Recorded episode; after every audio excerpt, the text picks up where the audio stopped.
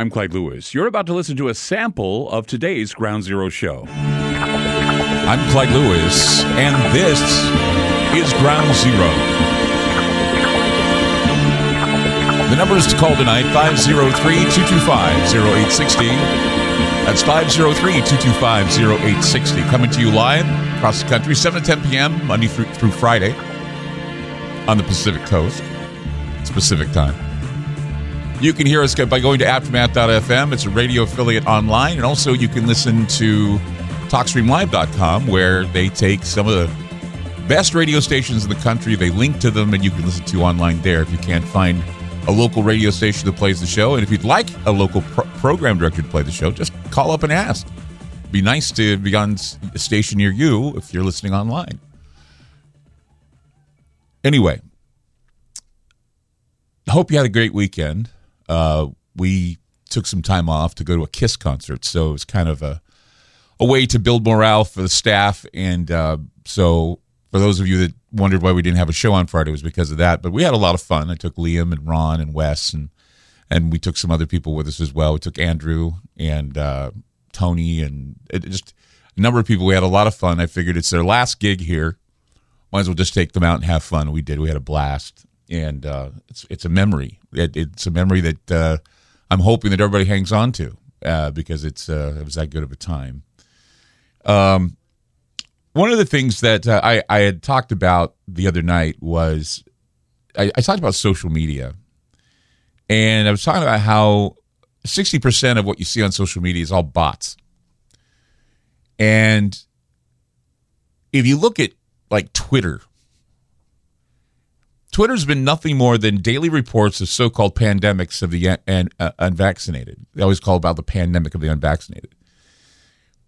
There isn't a morning that goes by that I don't see an email or I see an email of a tweet that tells me someone has died because they don't listen or they didn't listen to the science regarding vaccines and how allegedly safe they are. In fact, I uh, I actually sent an email to someone saying, "Please stop sending me your fear porn because I just didn't. You know, you don't want to hear that people are dying. You don't. You know that they're dying, but you don't want to hear they're dying. Creating the unvaccinated class and persecuting them is becoming dangerous, and I, I don't believe people even know what they are indicating when they use such nonsense words like pandemic of the unvaccinated. I mean, there's no need for a history of racial discrimination to hang your hat on but anti vaxxers, of course, there's a difference here, I guess. But we can safely say that they are identified as the other, the unvaccinated. And there's a hatred for those who don't care about me or those that I love. That's what I hear all the time. You don't care about me or those that I love, you'd wear a mask, you'd get a vac- vaccine. The key common denominator, it seems, is the common concept of caring for others before caring for yourself, which is ironically Clearly not the true psychological operator in the situation. These people seem to care far more for themselves and their own safety and their opinion than they do for the rights and freedoms and safety of others. Take the jab to save me. Never mind you. Never mind that you might die or get sick in the process. Just take the jab to save me. And even then, taking the jab to save me, you're not going to save me. You're probably going to shed, and I'm going to get it too. So what this is gonna this is called the new normal. What we're experiencing is normal, they think, uh, but it's the new normal. Normal from the perspective that human beings have the innate capability of being all sorts of ugly things to people they don't necessarily agree with. I mean, the technocrats need to transform us into an underclass of antisocial conspiracy theorists, anti-vaxxer dis- disinformationists, white supremacist election result deniers, potentially violent domestic extremists, and whatever other epithets they come up with so that we can be painted as dangerously unhinged freaks and cast out of society in a way that makes it appear that we have just cast out ourselves. They want to make it look like it's our idea that we don't want to participate, and so therefore they've cast themselves out. They're out of the picture. If we've learned anything over the past year and a half, it's that corruption is rampant throughout our public health agencies and medical organizations. As reported by Armstrong Economics, the Bill and Melinda Gates Foundation funds have significant influence over public health agencies in both the United States and the United Kingdom. The Gates Foundation also owns major shares in both Pfizer and BioNTech, which jointly developed a COVID shot August 23, 2021, and was granted full approval for the use in people 16 years of age and older by the FDA. So the Gates Foundation started shifting its investments into pharmaceuticals in 2002. That year, Gates invested $205 million into nine large drug companies, including Pfizer and Johnson & Johnson.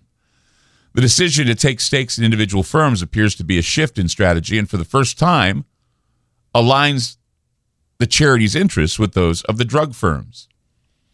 Gates initially invested in Pfizer, quote, with the stand of intention of expanding access to pharmaceutical companies' all in one injectable contraceptive. Once the COVID 19 pandemic broke out, Gates predicted early on that Pfizer would be the first to get emergency use approval. The Gates Foundation didn't pick up the BioNTech shares until September of 2019, just three months before the COVID pandemic emerged, when it bought about $55 million worth of shares. Well, the Bill and Melinda Gates Foundation is also involved, whether through buying up huge tracts of farmland and promoting a much heralded but failed green revolution for Africa. They are involved with pushing biosynthetic food. And they are also behind and they've invested in new genetic engineering technologies or more generally facilitating the aims of the mega agri-food corporations that are producing GMOs and impossible burgers and all this other stuff. So we're, we're currently seeing an acceleration of the corporate consolidation of the entire global agri-food chain.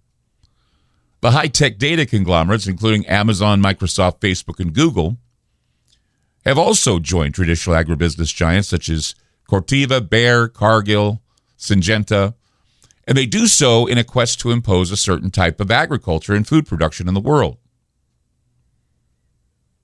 Now, of course, those involved in this portray what they're doing as some kind of humanitarian endeavor.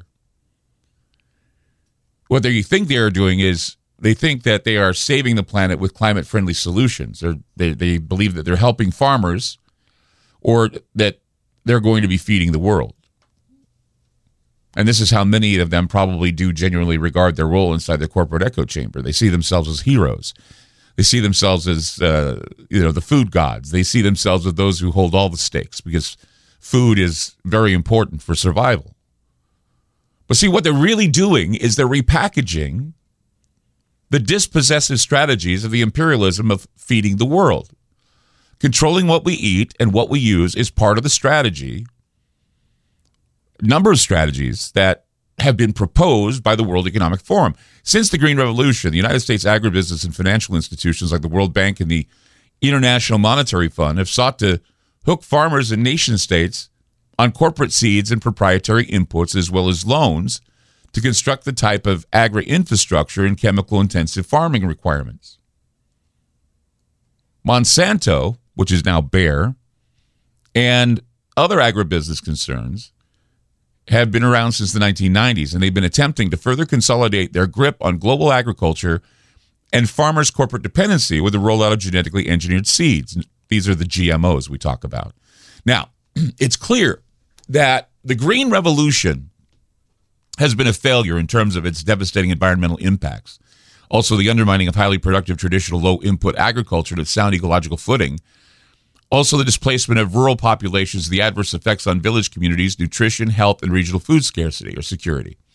So, regardless of what you're being told, the industry and its well funded lobbyists and bought off career scientists continue to spin the line that GMOs or GM crops are a marvelous success and that the world needs even more of them to avoid a global food shortage. GM crops are required to feed the world this well worn industry slogan, trotted out available opportunity. We need to feed the world, so therefore we're going to use this and we're going to try. Just like the claim of GM crops being a tremendous success, it's a myth. Their crops are not healthy. Many places will ban them. Their next project is a new gene drive. Once again, it all boils down to eugenics we, uh, or genetics We we are seeing genetic epigenetics and every kind of genetics possible to mess with Mother Nature. And so this new gene drive and gene editing technique has now been developed, and the industry is seeking the unregulated commercial release of products that are based on these methods. So the question remains as to what Bill Gates, who has invested in vaccines, is now interested in the agribusiness. Why?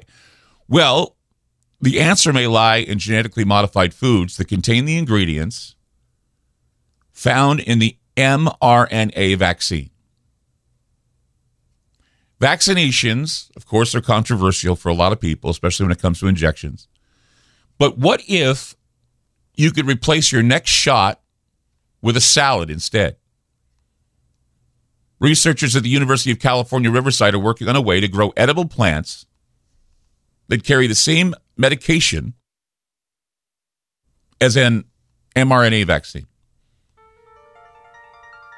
I'll say it again the University of California, Riverside are working on a way to grow edible plants that carry the same medication as an mRNA vaccine.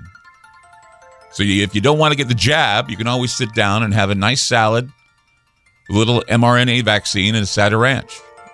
Easy as that. Would you do it that way if they offered it to you?